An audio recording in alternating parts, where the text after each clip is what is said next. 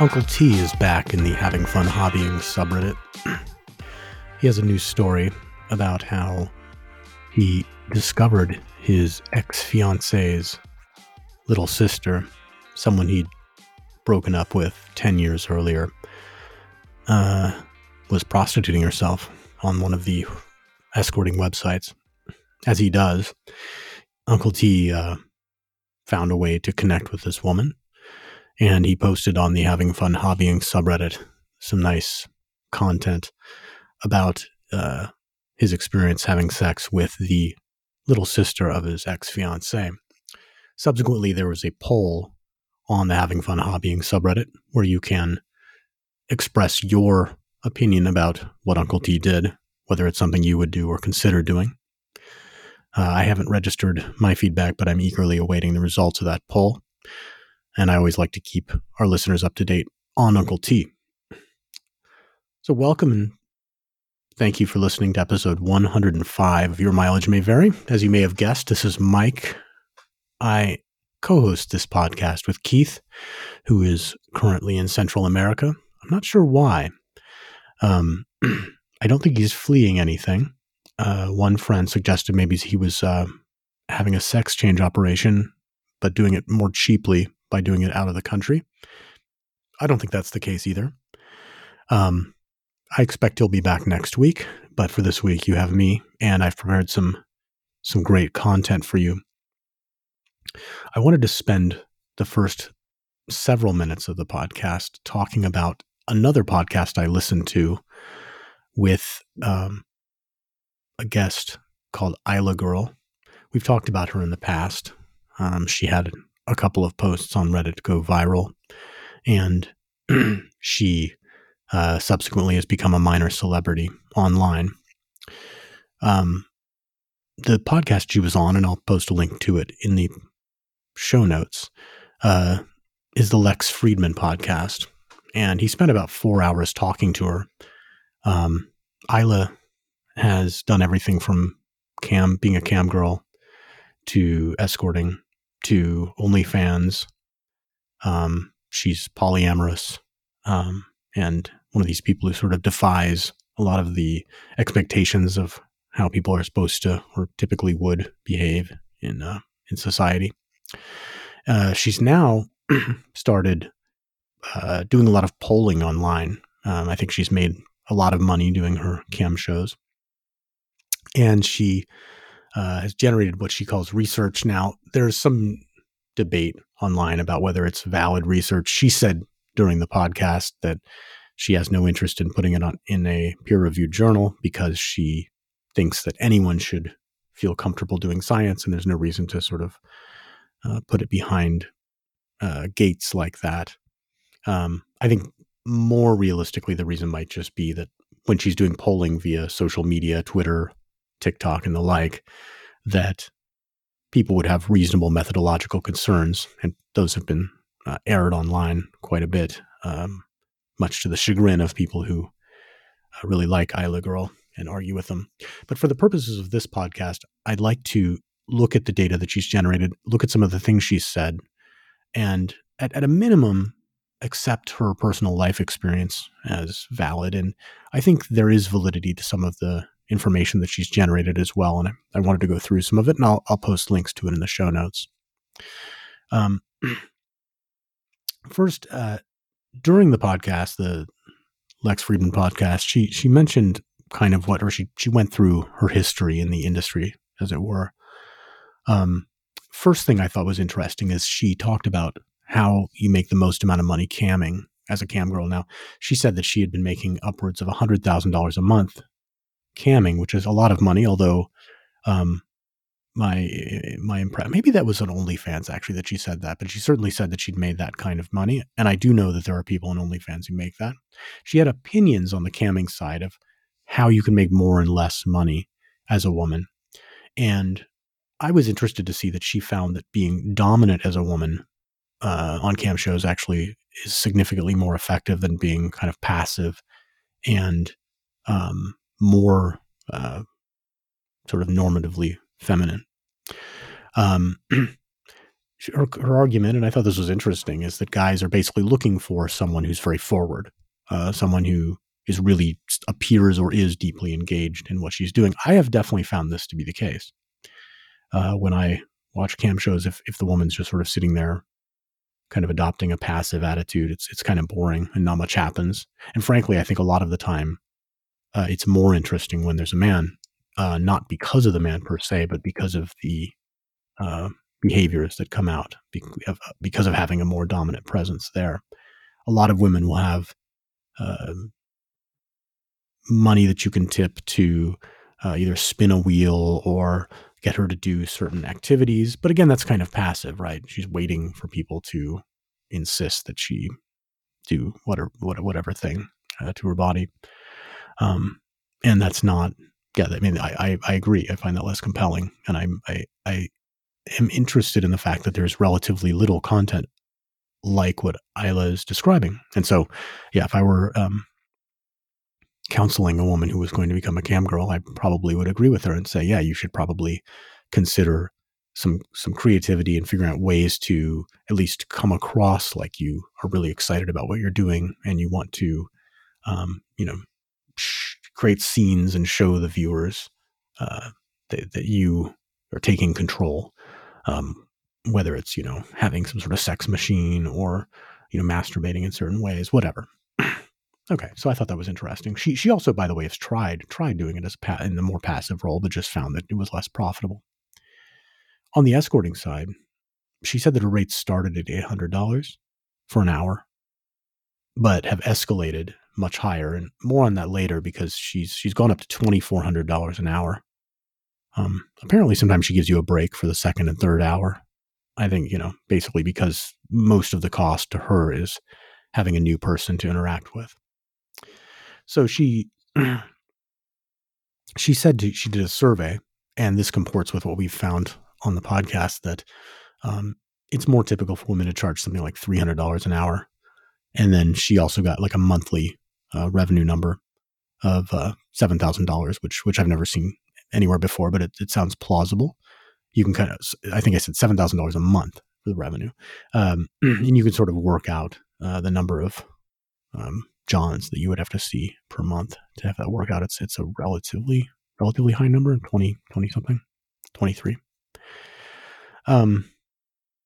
Okay, so she moved through OnlyFans escorting.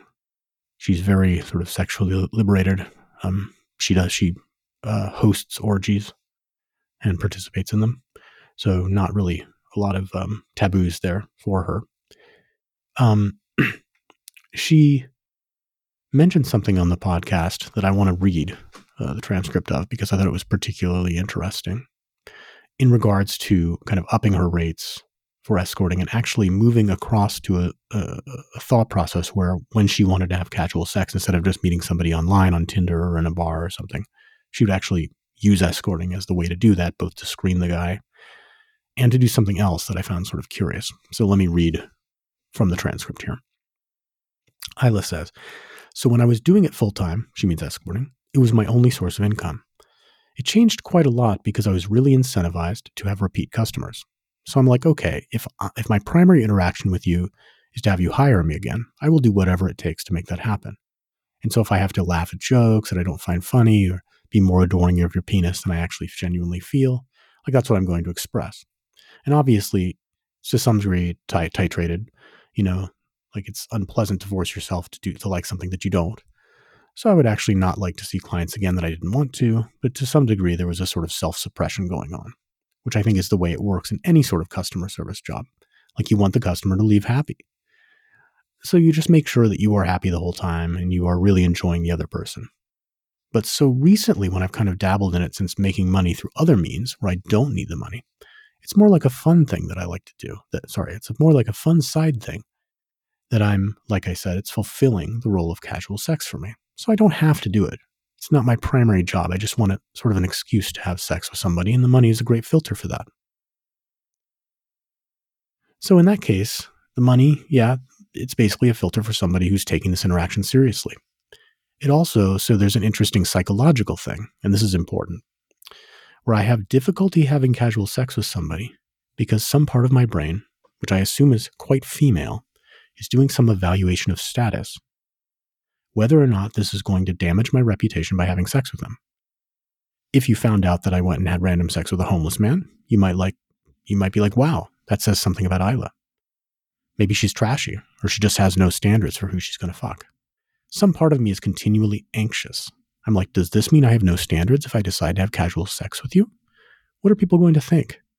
If you introduce money, it takes away that anxiety. I don't have to worry about it because it's like, oh, of course Aella would have sex with that person. They paid her. She's the person. She's the kind of person. Uh, it's a little hard to read. This is simply a business transaction. This allows me to enjoy casual sex so much more when somebody pays me for it to the degree that I almost view it as a kink. Okay, so the kink part's not that interesting, but the status thing I think is interesting, and and um, uh, also the customer service angle I think is sort of interesting. Um, you can see that she's moved from um, doing this out of necessity, and I think that's yeah. I mean, the, customer service angle I think is an important thing for men to understand. I think men often have difficulty or maybe don't don't completely understand the uh, amount of show that's being put on by women. But okay, that's that's less interesting. But the status thing I think is quite interesting because what it suggests is that when you are a man with a woman on uh, a first hookup or a one night stand or whatever it may be, while you kind of are viewing the sex part as uh, the treat at the end because you've accomplished your goal, the woman may well and seems probably likely is doing this evaluation of status, whether this is going to damage her reputation. In other words, uh, the woman's selectivity in who she has sex with has a lot to do with the status of the potential partner. And this makes sense to me. Um, it actually, listening to this, I listened back to it a, a couple times because I wanted to I wanted to see more carefully exactly what she was saying, because she says that being paid sort of removes that uh, that barrier. And I, I, think what she means is just that it changes it into a transaction. So it's no longer saying anything about her uh, personal choices, what status she has. I think you could also potentially view it as if she's charging somebody $2,400 an hour, then that implies that that person has pretty high status. That's quite a, a high price to pay. That's an annualized salary. I don't, I don't even know if I can count that high. That's a really, really high annualized salary. Um, I guess it's like five million bucks. so uh, that you also could view it that way. Uh, in the past, I have viewed this status thing a little bit differently, and I actually think that her way of looking at it is probably more precise. I've looked at it as women have an incentive to um, select a partner who has the t- types of traits that would ultimately make a good father, a good husband, that kind of thing. So aiming at monogamy. Of course, Aella's not doing that. She's explicitly uh, polyamorous and shows no signs of wanting to be monogamous. I think she said she was in two kind of relationships at the same time right now, and then she does this escort, escorting on the side. And so basically, anybody that she's with has to kind of sign up for that. Uh, but what she's saying, so so so, what I had thought was women uh, are trying to kind of identify the ideal um, forever mate or the ideal person to raise children with. And so then I thought to myself, well, in environments like in high school or something where there's a limited selection and people don't have that much knowledge about the world, uh, women simply make mistakes. Um, they're attracted to the captain of the football team, even though he's not somebody who's going to go to the NFL and become wealthy or successful. And they might uh, disregard, you know, the the kid who's getting straight A's um, because he, you know, who, might go to a good college because she she maybe is making a mistake or doesn't understand um, what will what will be relevant uh, later in life for raising a family. Um, in fact, I think this is a much more precise way to look at it. It's simply that she's asking herself at every moment, what what is the status of the person I'm potentially hooking up with, having sex with, dating. I think that makes a lot more sense. So, in the context of a sort of small pond like that, uh, the big fish is going to be the high status person. And actually, I don't. I suspect that women don't really. It's it's it's a simplifying assumption. It's a shortcut. Um, if you simply look at the status of the person that you're considering, that's enough uh, in most cases to get you toward a guy who's going to be a good father, good provider, good uh, long term prospect. Um, and so in those sort of small, big fish, small pond situations, it goes kind of haywire. Of course, when you get out into the real world, uh, the status uh, evaluation is going to become um, much broader and more intense. It's going to be things like who has money, maybe who has social media followers, who has celebrity, these sorts of things. It's going to become much more difficult. And alongside that, as young people have become more and more connected to the web, to the internet, their access to uh, a broader field of people probably changes how high status is evaluated. Um, you could see this uh, making yeah, making it so that women are less willing to um, uh, date or have sex with a guy uh, in those environments. Uh, you could just see it changing changing who they select. Anyway, I thought it was very interesting and honest of Aella to describe the thought process in her head, and I also think the idea of, you know, uh, I, I, think this is something that men don't have a lot of uh, frame of reference for in our brains. Um, the idea that you might be sitting there cons- evaluating people during sex on status like this, um, kind of worrying, being anxious. This is not at all uh, congruent with the experience that men have. And I think that's kind of interesting. So I'd like to move on and look at Aella's um, research. Uh, and as I mentioned at the top of the show, I don't really want to get into the question of whether uh, putting a poll on Twitter or TikTok is really valid randomized sampling. It isn't, but uh, with this kind of data, it's actually quite hard to get at it, uh, that being sexual data. And so I think it's worthy, it's sort of worthwhile to look at um, regardless.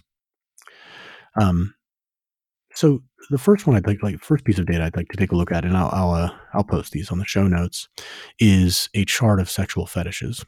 Uh, this one is a chart with reference to political orientation um, for men and for women, and um, we can look at the men first. Um, she looked at two axes, uh, presumably with um, with uh, polling data asking questions that determine where people fall on these two axes. One is whether you're economically right leaning or left leaning, and the other one is whether you're more libertarian or authoritarian. Those are kind of kind of orthogonal, the economic and the uh, authoritarian libertarian axis. So the axes, so that, that makes sense.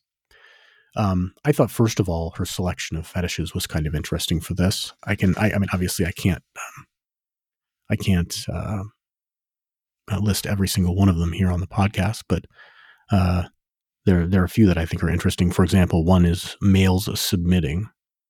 Um, presumably, that's uh, submissive men, uh, kind of uh, alongside what she found to be most effective in the camming sphere, and those people are veer economically left and more libertarian, which kind of makes sense to me. Uh, similar one is group sex, orgies, that sort of thing, which is economically to the left and kind of in between on the other axis. Um, so I guess in more blue states, uh, or at least left leaning economically play, economic places, you would expect to see more group sex. Um, on the other side, uh, well, I mean, this suggests okay, this suggests some data issues her furthest to the economic right is necrophilia, which uh, yeah does suggest that maybe she had a set of people that were like gaming the answers because I, I find it a little bit. First of all, I doubt there's there are truly many people that are into that sort of stuff, and secondly, I am uh, I'm skeptical there'd be much correlation with your economic uh, persuasions. Um, she did find that race play is on the authoritarian and economic right axis, um, which is sort of interesting to me. Uh, have actually encountered a race play as a uh, topic before, and it, it actually has not, in my experience, skewed this way. It's skewed kind of randomly because it can be either somebody, it depends on what role. It's important whether you want to be the dominant or the more submissive uh, race in the race play. And then there's certain ones that are just completely in the middle masochism, spanking, anal sex. Is that even a fetish? um, people who like just getting dirty, uh, female domination. Female domination, it's sort of in the middle, but it's more libertarian leaning. And then she has some that I, I'm not sure I believe are real, like monsters and aliens. Um, she has incest uh, economically to the right uh, as well, which is kind of interesting. So these are the fetishes for men. Um, I'm going to pull up the one uh, for women if I can here. so for women, uh, it's kind of similar, which is sort of interesting. Um, on the more economic left side, uh, to the far left, you have feminine, female domination and pegging. Pegging wasn't even there for the men. I guess pegging is not something that men bring up a lot. Um, so I guess what that means is that um, if you're in a city like San Francisco, Los Angeles, New York, you could have a lot of orgies, and there would be a fair amount of pegging going on at these orgies when you sort of add those things together. On the economic right, we have race play again. So it doesn't that sort of doesn't make sense to me because the economic right, I mean, I personally associate that with just kind of just like you know rural or uh, kind of red state white people, and so it's like, how would you have race play? Then I guess I'm not sure how that would even work because if both partners are white, there's not a whole lot of race play possible. Um, maybe, yeah, I'm not, I'm not sure. Again, I, I have some suspicions about that, but I, I don't want to get into uh, taking aim at the data. Um, and then there's some again that are in the middle for women, uh, piercing and cutting, humiliation, bondage, rape play, anal sex, female submission, sounding. Sounding's in the middle. Sounding is when you put something down the urethra. So I'm not sure whether it's sounding of the man or the woman. We've talked about that before on the podcast. It's a, a nice one. Uh, and then choking. Choking did not show up for the man at all. I don't know that I've seen men be choked too much in porn or kind of in fetish stuff. So I thought that was uh, relatively interesting uh, looking at that. She has a second data set that she created, and I'm it's probably from the same or a similar uh, survey methodology that has the tabooness of fetishes. And I think there, I'm not sure. How, I think on the on Lex Fridman's podcast, she actually said that she might have had to go and uh, um, rate the tabooness of each of these things. So, examples of extremely non taboo things would be missionary position sex, obviously, fingering vaginas, giving oral sex, the doggy style position, that sort of stuff, strip teases. And then on the other end uh, would be things involving animals. Interestingly, she split out the different types of animals, things involving diseases, something called destructive pregnancies, which I don't even know what that means. Is it like you're pregnant and then I actually don't know. Destructive pregnancy, anyway. Of course, uh, prepubescent children, which is something we don't talk about on this podcast. Um, medical things, vomit, poop, stuff like that. Far on. And uh, wow, impalement. Impalement, that's pretty bad. One that she specifically brought up on the podcast that I'd never actually encountered or heard of before was wound fucking. Um, in any event, there's kind of a curve that's made here um, that where if something's less taboo, more people are interested. And as you, there's some kind of linear down, downward trend as something becomes more taboo. And then there's kind of a, a kink in the curve where things start really becoming unpopular. So, for example, things that are still relatively popular, bondage, um, some some sort of electricity thing, anal hooks. An anal hook is something you put in the anus and you you use it to sort of uh, restrain the person um, burning, scarification. Now we're starting to get kind of aggressive, and then anything, you know, th- then we get to the ones I mentioned before, and those are kind of far off. So basically, there's kind of a linear linear decline followed by a rapid decline, and generally, um, maybe 50% of people are interested in the kind of typical fetishes. Interestingly, she gets numbers like more than 50% of people being interested in multiple partners. Maybe that's just the men, um, you know, more than more than forty percent being interested in choking, double penetration. Again, that could just be the men. Um, but then when you get to the uh, more uh, unusual fetishes, you're talking about. Uh, she's actually using um, scientific notation here. It's a logarithmic scale, so I'm not sure. It'd be, it'd be certainly like one percent or less, or fewer of the people. Um, and actually, she does have a gender preference on this graph too uh, which shows, as you might would not be surprised to find out, the multiple partners is a male, more male fetish, um, spanking more female, uh, being sexually worshipped more female, um, exhibitionism more male. That's kind of sad because people don't want to see men do that. Um, unfortunately for them, uh, she has another little piece here that I found interesting about. Uh, she calls it autogynephilia. It's basically people imagining that they are women uh, masturbating or just women. And basically, everybody except for trans men, meaning women that want to be men, uh, likes the thought of themselves as a woman in sexual encounters. That makes sense to me. Uh, I think I've mentioned on the podcast before that I've been able to amp up my experience before with some sort of imaginative stuff around that. So that doesn't surprise me. And then finally, uh, she has what I thought was interesting also um, a set of statements and how likely people are to consider them to be rape.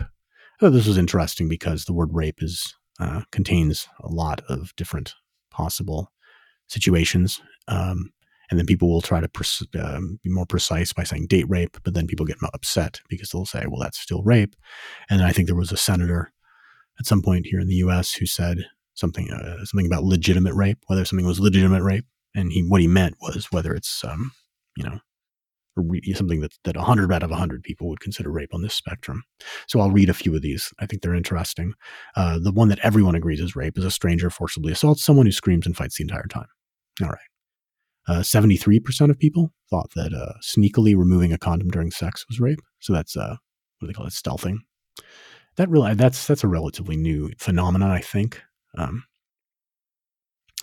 let's see what where let's see right in the middle 48% of people uh, person a clearly says no to sex after repeated attempts. Person a gets tired and eventually gives in. So about half of people think that's rape. It's interesting. Um, i'm not sure where i would come down on that because the person does consent. Um, but you could argue they're being sort of psychologically tortured into consenting. Uh, let's see stealing money back after paying a sex worker for sex. This is something that I do not see much on the having fun hobbying subreddit. I don't think Uncle T would approve of this, but 36% of people think that's rape. So basically, if you if you manage to get the money back, uh, of course, you know, in, in, a capitalist system, the money will get be gotten back eventually some way or another. But I guess if you just steal it back, that's people consider that rape. Okay. 18% of people say lying about wealth or hobbies in order to get laid is rape. 18%. That's a that's a pretty high number for that, given that I think that's extremely, extremely common. And 12% of people think having sex with an unenthusiastic sex worker is rape. I think at that point, yeah, if you're one if you're saying that's rape, you're uh that's a pretty pretty low standard. Another one that's very that's only 13% is had sex to make a partner happy in a relationship. That also is a pretty low bar, I think, for for rape. Um, I think you know most people would look at consent as the most important thing here, and and uh, and probably, I mean, you can. I'll, I'll include this uh, spectrum in the show notes. You can look at it yourself, but I think that um, most people would probably. Well, I mean, I I think the definition of consent probably gets around to the fifty or sixty percent uh, on that spectrum. Meaning, once fifty or sixty percent of people think something's rape, that's where you're really not having consent too much. Okay, so I wanted to bring you that's that uh, information from Aella's uh, world and her uh, scientific explorations. I thought it was pretty interesting. And now on to some questions. so here is somebody who asks, is asking if girls get frustrated when a guy can't thrust consistently. So I, 24 male, 24 year old male, have been dating this girl who's 27 for about two months and I've been having problems with being able to last. During sex, she's always big on doggy or prone, prone being doggy, except she's lying flat on her stomach. And she's so she's big on that, and she's one to throw it back, meaning she's doing the motion during doggy. The problem is, I find myself pulling out or pushing her ways so that I don't come. Right when I'm doing well, she moans or says something, and then the sensation gets to me and I quit. The other night she was riding, and I asked her to hold on a second, and she yells, just fuck me.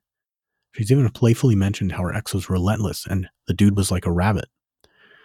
I'm guessing girls don't like stop and go. Any advice? It's interesting because I remember specifically talking to a woman once who was complaining about a guy she was dating being like a rabbit, meaning I, I don't like a rabbit. I guess ra- like a rabbit here means just like doing it wanting to me doing the dude was like a rabbit means he wants to have sex all the time but i think what he means is like just humping you know kind of um incessantly without you know with a with a rhythm that doesn't doesn't change i think in a lot of cases women don't like that Uh, you can look up like terms like getting jackhammered or something. So I'm not totally sure uh, that's right. One re- one reply here says a constant a constant rhythm feels better than stop and go. It often takes some time until it feels really good for me. Maybe you can try to go slower, but with a more consistent rhythm. And then someone asks like a bongo, which is probably not quite right. I'm not sure about um about that. I mean, I think that if the rhythm is working, then keeping it consistent is useful. But if the rhythm isn't working, then I'm not sure about that. And I'm I'm skeptical that it would take more than a few seconds for the woman to know whether the rhythm or whatever is happening is going to work for her. I think she would know that rather quickly, and I'm skeptical that it would get better uh, uh, for you know after after some number of seconds or a minute or something of doing the same thing. I think it's much more likely that it would just stay the same or kind of become less stimulating. Um, yeah, I mean, one person's saying that consistent thrusts that are harder or more vigorous are better than faster. Of course, make more vigorous implies faster, but I think uh, consistent uh, makes sense, especially in positions angles with some G spot simulation. Obviously, every woman is different. Yeah, that's right. Um, I think it's probable this particular girl has some specific needs or wants. Um, and the bigger issue, I think, here is when he's talking about not being able to last. The obvious advice there is typically to beat off beforehand. So he's not on his first shot of the day. Um, but uh, if he's if he's changing what he's doing during you know during sex to because he's worried that he's going to nut too quickly, that's definitely going to be a negative for the woman because um, he's basically like getting into a really stimulating position, doing really stimulating things, and actually like his body language to her is going to stimulate her as well. And then he's suddenly stopping to think about baseball or whatever. So he should uh, he should uh, work on that. And the the obvious one is simply to uh, take one out of the gas tank first. Uh, with her potentially, he could just simply talk to her about it and do it that way. Okay, let's see what this person has to say. Uh, my boyfriend won't eat me out anymore. Longtime listeners know I don't really like that expression, but okay. Because he doesn't want to be a beta. Beta. Um, I'm 21 and my boyfriend is 25. He says he won't eat me out anymore because he doesn't want his friends to call him a beta male, but he still wants me to give him blowjobs. He has been watching a lot of alpha male videos lately, and his persona has definitely changed. He's very vocal in public to say whatever is on his mind, even if it's inappropriate. At the movies, he made a comment asking if the circus was in town because the lady at the concessions had a lot of tattoos, and I got pissed off and snapped at him. I don't know if that's alpha. Maybe it is. He wasn't always like this, but now I'm afraid he's gone down the horrific rabbit hole, and now I have to leave him because he started making comments about my weight. Uh-oh. Uh, and now he says he can't eat me out anymore because it's for betas. But you still want me to blow you? I never want to shame my significant other for their interest in likes, but I'm afraid I have to break up with them. What do I do?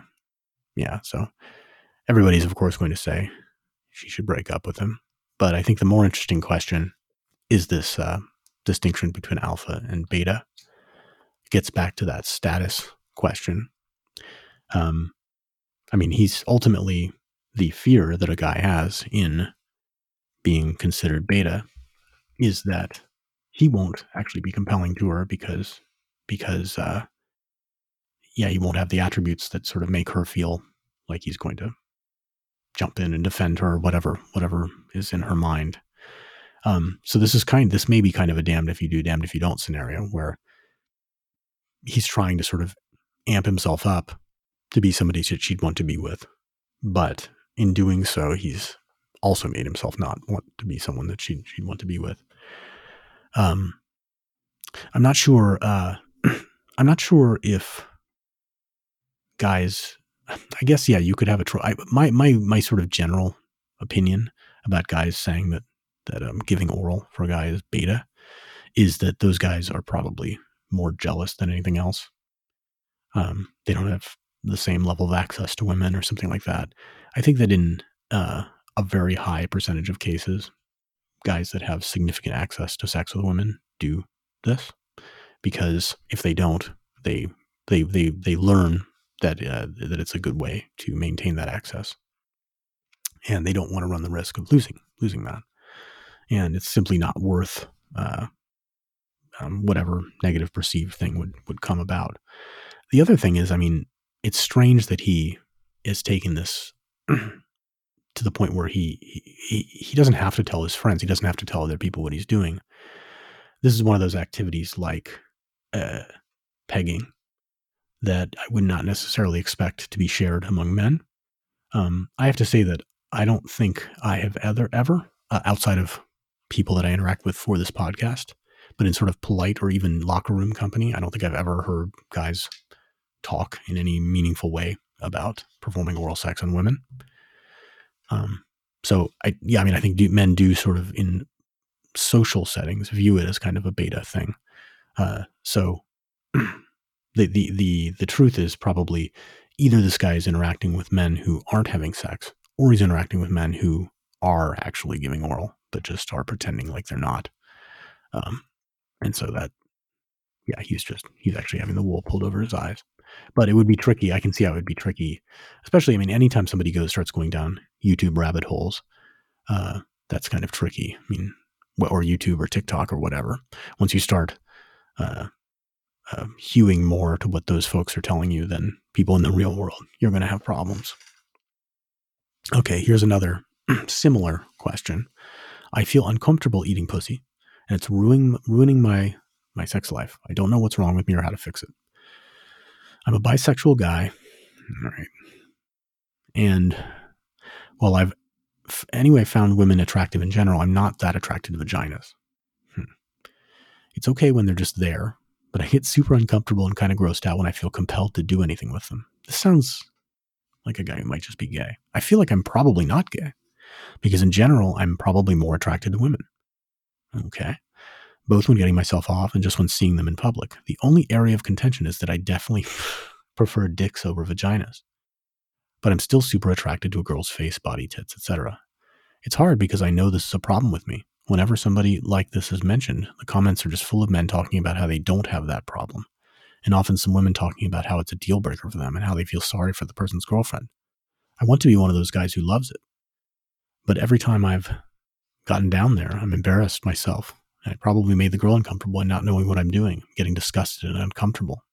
It doesn't feel right to do anything with my girlfriend without reciprocating, so I've kind of been avoiding physical intimacy altogether. She's also unable to have penetrative sex.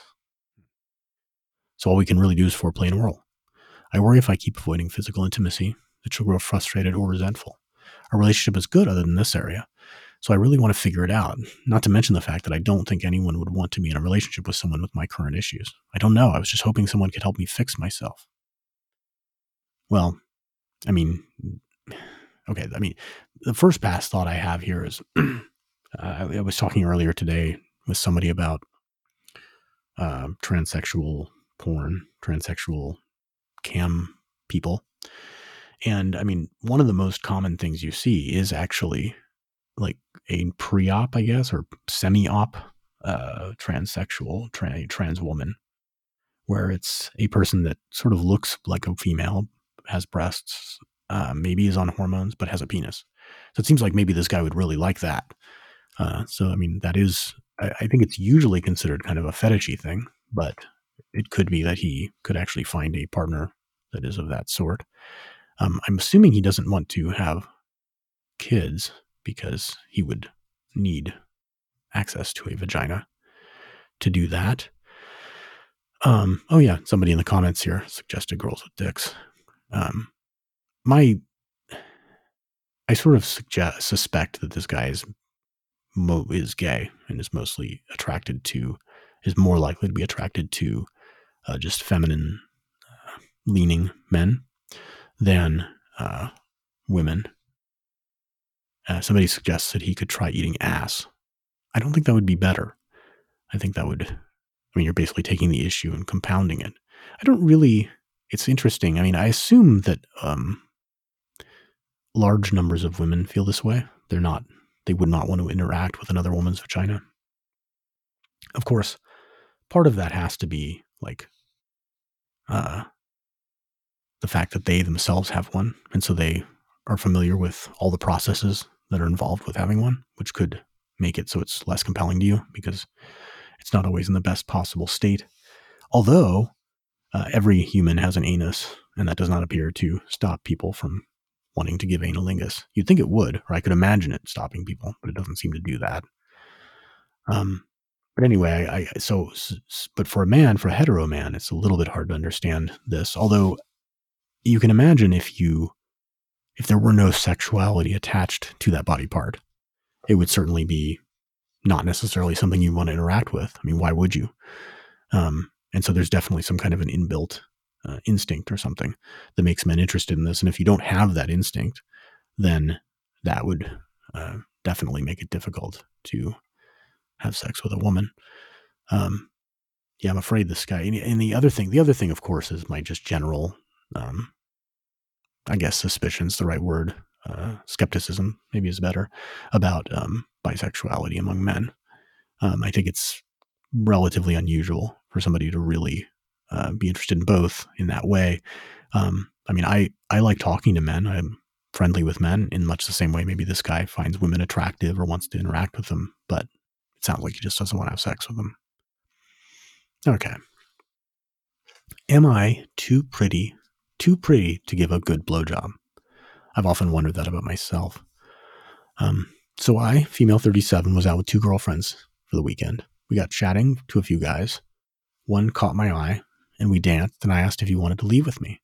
He said, and I quote, You're too pretty. You won't give a good blowjob. I asked him what he meant, and essentially it was that pretty girls don't have to work for it, but plain girls have to work to get laid, so are much better at blowjobs. I was horrified and astounded.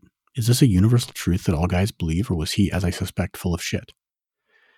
Well, first of all, I think um, it's it's actually really difficult for me to imagine this interaction ever happening, because in most cases, I mean, a blowjob isn't the only thing that could happen. First of all, and secondly, in in some really high percentage of cases, the guy wouldn't just destroy the situation like this.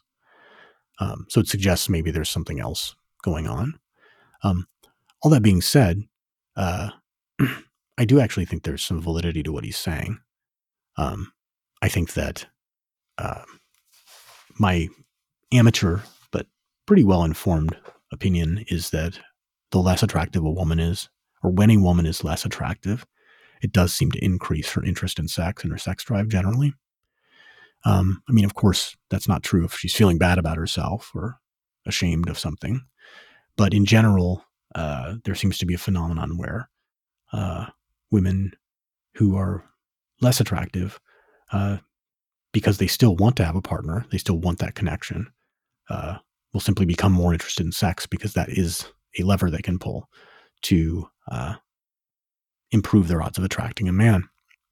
And they might do it. I mean, I my personal view is this would happen subconsciously. So they're not sitting around thinking, "Oh, I'm gonna get more sexual because of this," because because I'm not not as successful finding men. Uh, they instead just naturally get gets upregulated just because of scarcity, of lack of availability of men to have sex with.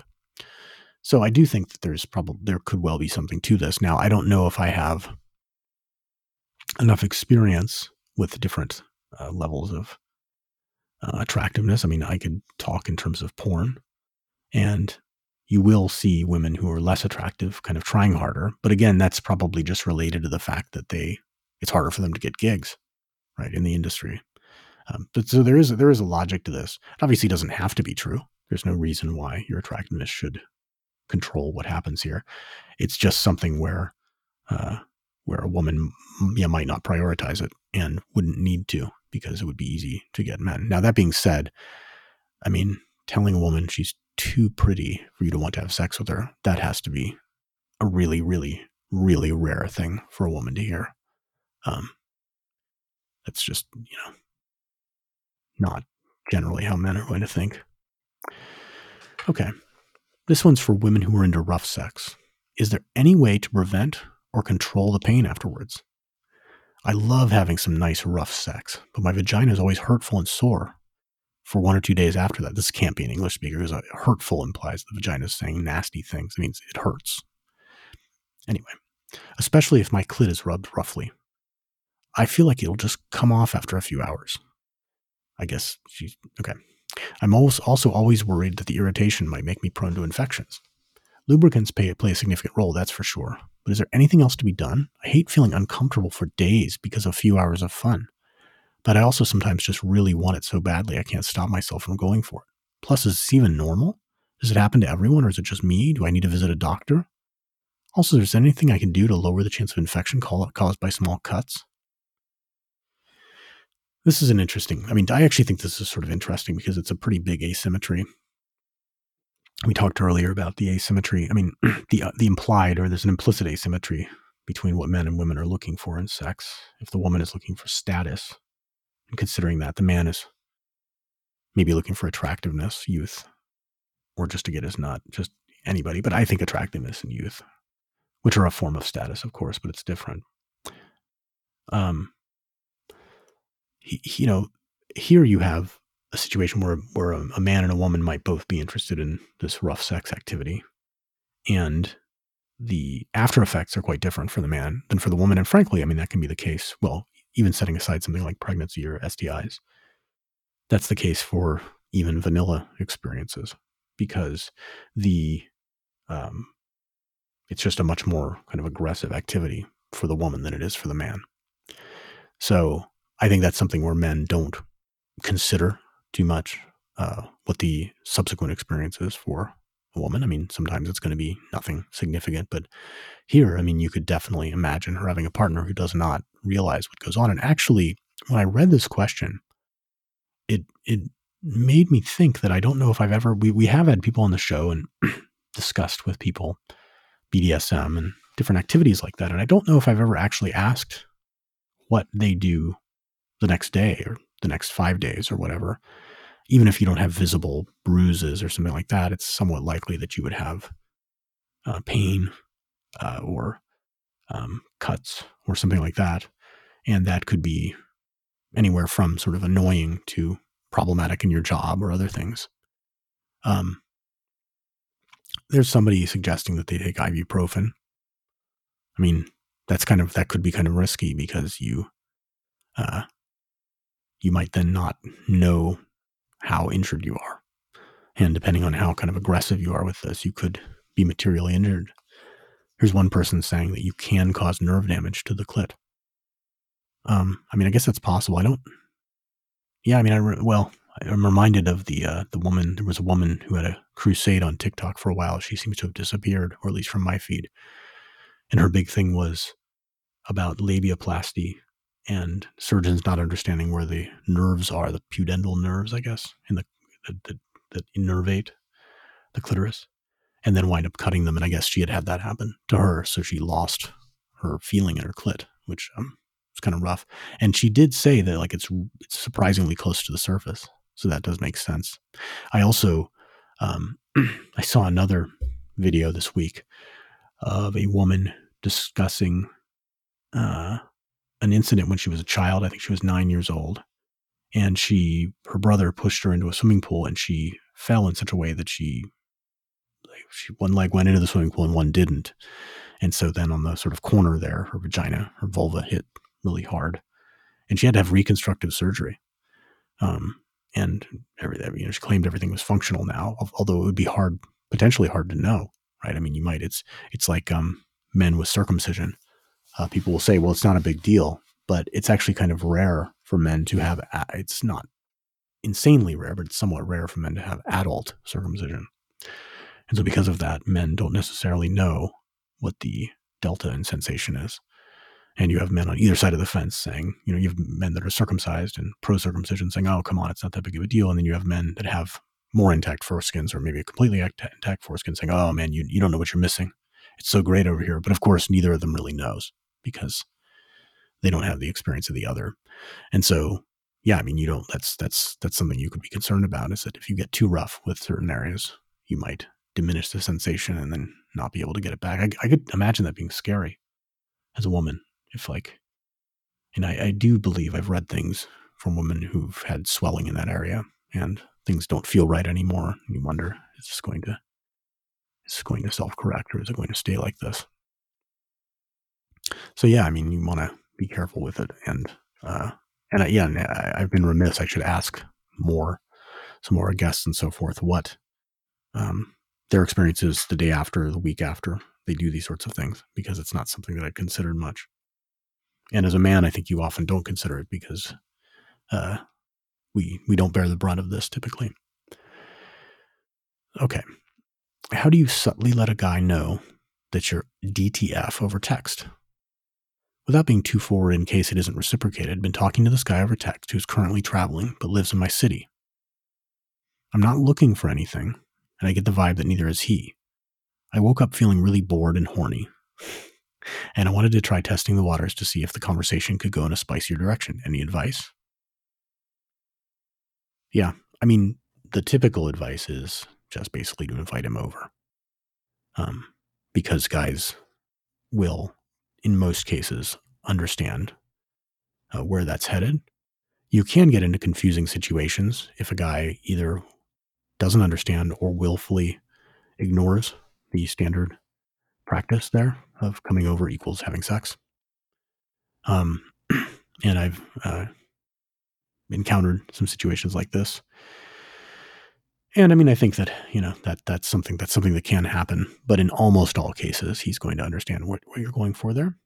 I don't think the right thing to do is to like start sending him pictures or necessarily even dirty texting him because then you're basically making it so he has like a uh, an artifact of the conversation you had. Then that could be problematic later uh, if he if things take a turn for the worse. Uh, yeah, women have the advantage in this situation that they don't really have to do, in general, put, put in much effort in, in figuring out how to uh, incentivize, incentivize the guy to uh, to do that. I would also mention that if she's on the less attractive, overweight, and so forth side, I think she is more likely to have a situation where he willfully or otherwise misunderstands the situation and maybe does come over and just hangs out um, and so that could be frustrating for her. If she's attractive, in spite of what the earlier guy said, that um, pretty girls don't give good blowjobs, I think in almost all situations, he's going to um, behave in the way she wants him to behave. Although if she was really attractive, one would wonder why she's texting some guy who's out of town and so on and so forth when she's horny. She'd probably have some other solution, or she could even have the Aella girl solution of getting paid to have casual sex. I wonder I wonder how much, how compelling that that would be to some women. I wonder if that's if there's like a an underserved niche there of women who, if they realized they could escort in that way, they would. I'm not sure. Probably not. Okay. Does my fantasy make me a whore? the answer is probably yes. Let's see. I spoke to some friends about fantasies recently and was seriously shamed by them for being a slut and a whore. So, probably female friends? We'll see. I've always had a pretty vivid imagination and have had a lot of sexual fantasies, but I've yet to be fulfilled. And I just wanted to share with you. I've always enjoyed the idea of being gangbanged. Hmm. But the idea of having a penis in each hole and one in each hand, so I'm completely stuffed, feels really daunting to me. So that would be one, two, four, five, five penises. Okay. There are two main gangbang fantasies that I have. The first is to have a train run on me. And as I can't get pregnant, then obviously all the guys would be able to come inside and give me cream pies. The thought of five to ten men fucking me and coming inside me, one after the other, before going to the back of the line if they want round two is honestly unbearably sexy to me. Okay. The second is to have a bunch of men circle around me while I lay there and just masturbate until they all come on me, a bit like a soggy biscuit where I replace the biscuit. They could come anywhere. I really don't mind, just the thought of being glazed and cum turns me on like nothing else. This, okay. Um, does this fantasy make me a whore? Uh, kind of. I mean, it's a, the, you know, I think, right, this is the, it comes down to a definitional question of like, how do you define whore and slut? Of course, part of it depends on whether you want to act on the fantasy um, but I mean, that's that's kind of the the sort of fantasy you're having here. So I think on some level the answer is yes, um, but not necessarily in a bad way. In terms of the specifics of the fantasies, um, I've always found the five to ten men coming inside one after another fantasy confusing. Um, yeah, it's hard for me to understand why either party in that situation would like it. I know there's tons of porn of this, but I've always sort of imagined that even the guys may require, well, the first guy maybe doesn't take much of a fee, but the, say, fifth or tenth guy seems like maybe you'd have to pay him, pay him a lot, rather, to get him to do that scene because it's kind of gross. I mean, the only saving grace there, I think, is I would be vaguely curious to find out if the evolutionary hypothesis that the shape of the head of your penis is meant to plunge out other people's semen, if that's true, but I'm not sure if I'd want to find that out in that way. I could probably find it out in a different way, maybe using some other fluid. and also, it might be hard to tell because it would probably just be a frothy mess. In any event, uh, I also don't really understand why the woman would find that compelling. Uh, may, maybe some kind of submission kink. That's more, I guess that's easier for me to understand because it's, you know, it'd be similar to a man having a bunch of women who he has sex with again, and, you know, all at the same time. Um, I also, it's hard for me to understand the lots of guys coming on me fantasy. Um, these are both styles of porn that I kind of shy away from. I don't really like them. Um, so, but does it make you a slut or a whore? I mean, sort of, sort of, but it depends on what, you know, really depends on whether that bothers you, whether those words or the definitions bother you. Okay. Does the pussy slap actually do anything? And before I read this, I'm going to guess that I think the pussy slap is. Um, someone else sent me this question. I'm going to guess that it's the thing in porn where the guy either slaps the woman's vulva with his penis or actually slaps it with his hand. This question is really targeted toward vulva owners. Does slapping the head of a penis into the clitoris, for example, actually do anything for you? I've watched it done countless times in porn videos and really just wondered. Obviously, you need to take anything you see from porn with a grain of salt, but surely if it's popped up so frequently, there must be some level of truth involved. A minute sense of pleasure? From a penis owner's perspective, it just feels like a mic check. Zero satisfaction from me personally. Yeah, so people are saying it's okay. Someone said they thought it was just for good luck. Um, it's just pointless. I think that's right. It's generally just pointless. I mean, I think that you could um, draw an analogy between this and, um, I mean, most things that involve the clit, you could just imagine it being done to the head of your penis. It's like a basic, like first pass way to understand it. And if somebody just slapped the head of your penis with their hand, that would be kind of uncompelling. Or uh, heaven forfend, uh, slap the head of your penis with the head of their penis, which would be an MM situation. Um, so no, I don't think it really does anything. I think that it's I, I, the the evolution of this. I think comes from generally things that men do to kind of lubricate the head of their penis before they start having sex. And so, you know, normally to do that, there are a few things you could do, but one thing you could do is kind of like mash it around to get lubrication on it, and then you know, naturally since it's there and like because of the way it moves, you could easily imagine kind of slapping around with it. And I think that's kind of uh, what what produces this uh, this behavior. Um, but I don't think it's I don't think it's particularly pleasurable for either party. It may be a slight kind of sign of dominance for the guy, but for the woman, I think it's just whatever. Um, I think that generally, I mean, it's a little bit tricky to stimulate clits and it requires sort of constant pressure and stimulation and uh, anything that's kind of just a, a quick hit like this isn't likely to be very effective. We have time, I think, for one one more topic very quickly. My 18 year old boyfriend, and the person asking here is also an 18 year old is an 18 year old female, stops me mid blowjob to kiss me. I guess maybe she's doing a great job. I guess she's not that pretty. I thought guys didn't like kissing during slash after blowjobs because it's gross. My boyfriend always stops me and pulls me up to kiss. I don't mind that he kissed me. In fact, it makes me really happy. I feel appreciated and it turns me on even more. But just wow, I've always been told that men find it gross. But what do I do? What do I know? This is my first boyfriend. So, I mean, the answer to this one's pretty straightforward. I think it's that he um he hasn't come yet, and so it's not he's not bothered by what's going on yet. Uh, he doesn't really care that there's some fluids or whatever from his penis in your mouth.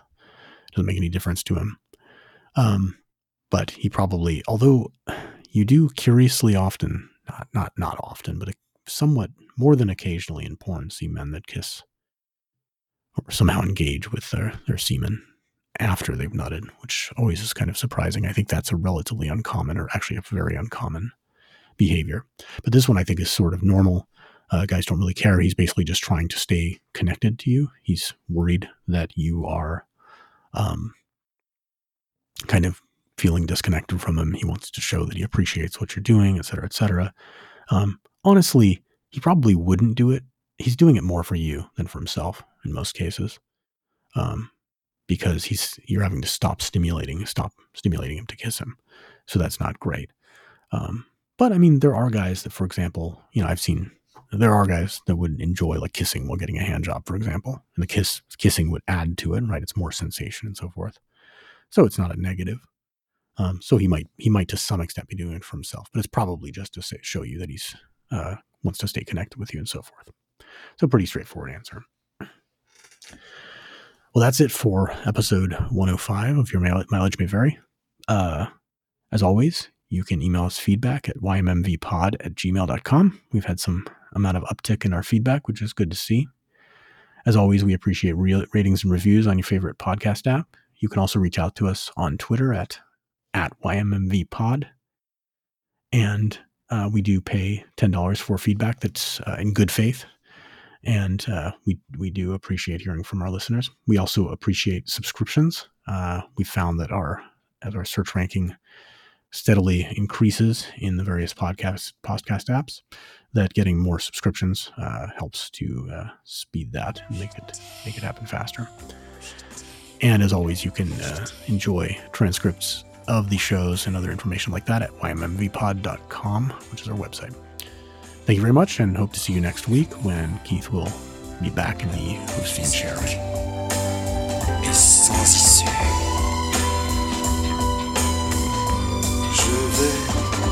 Je veux et je viens. Entre tes reins. Je vais et je viens. Je me no.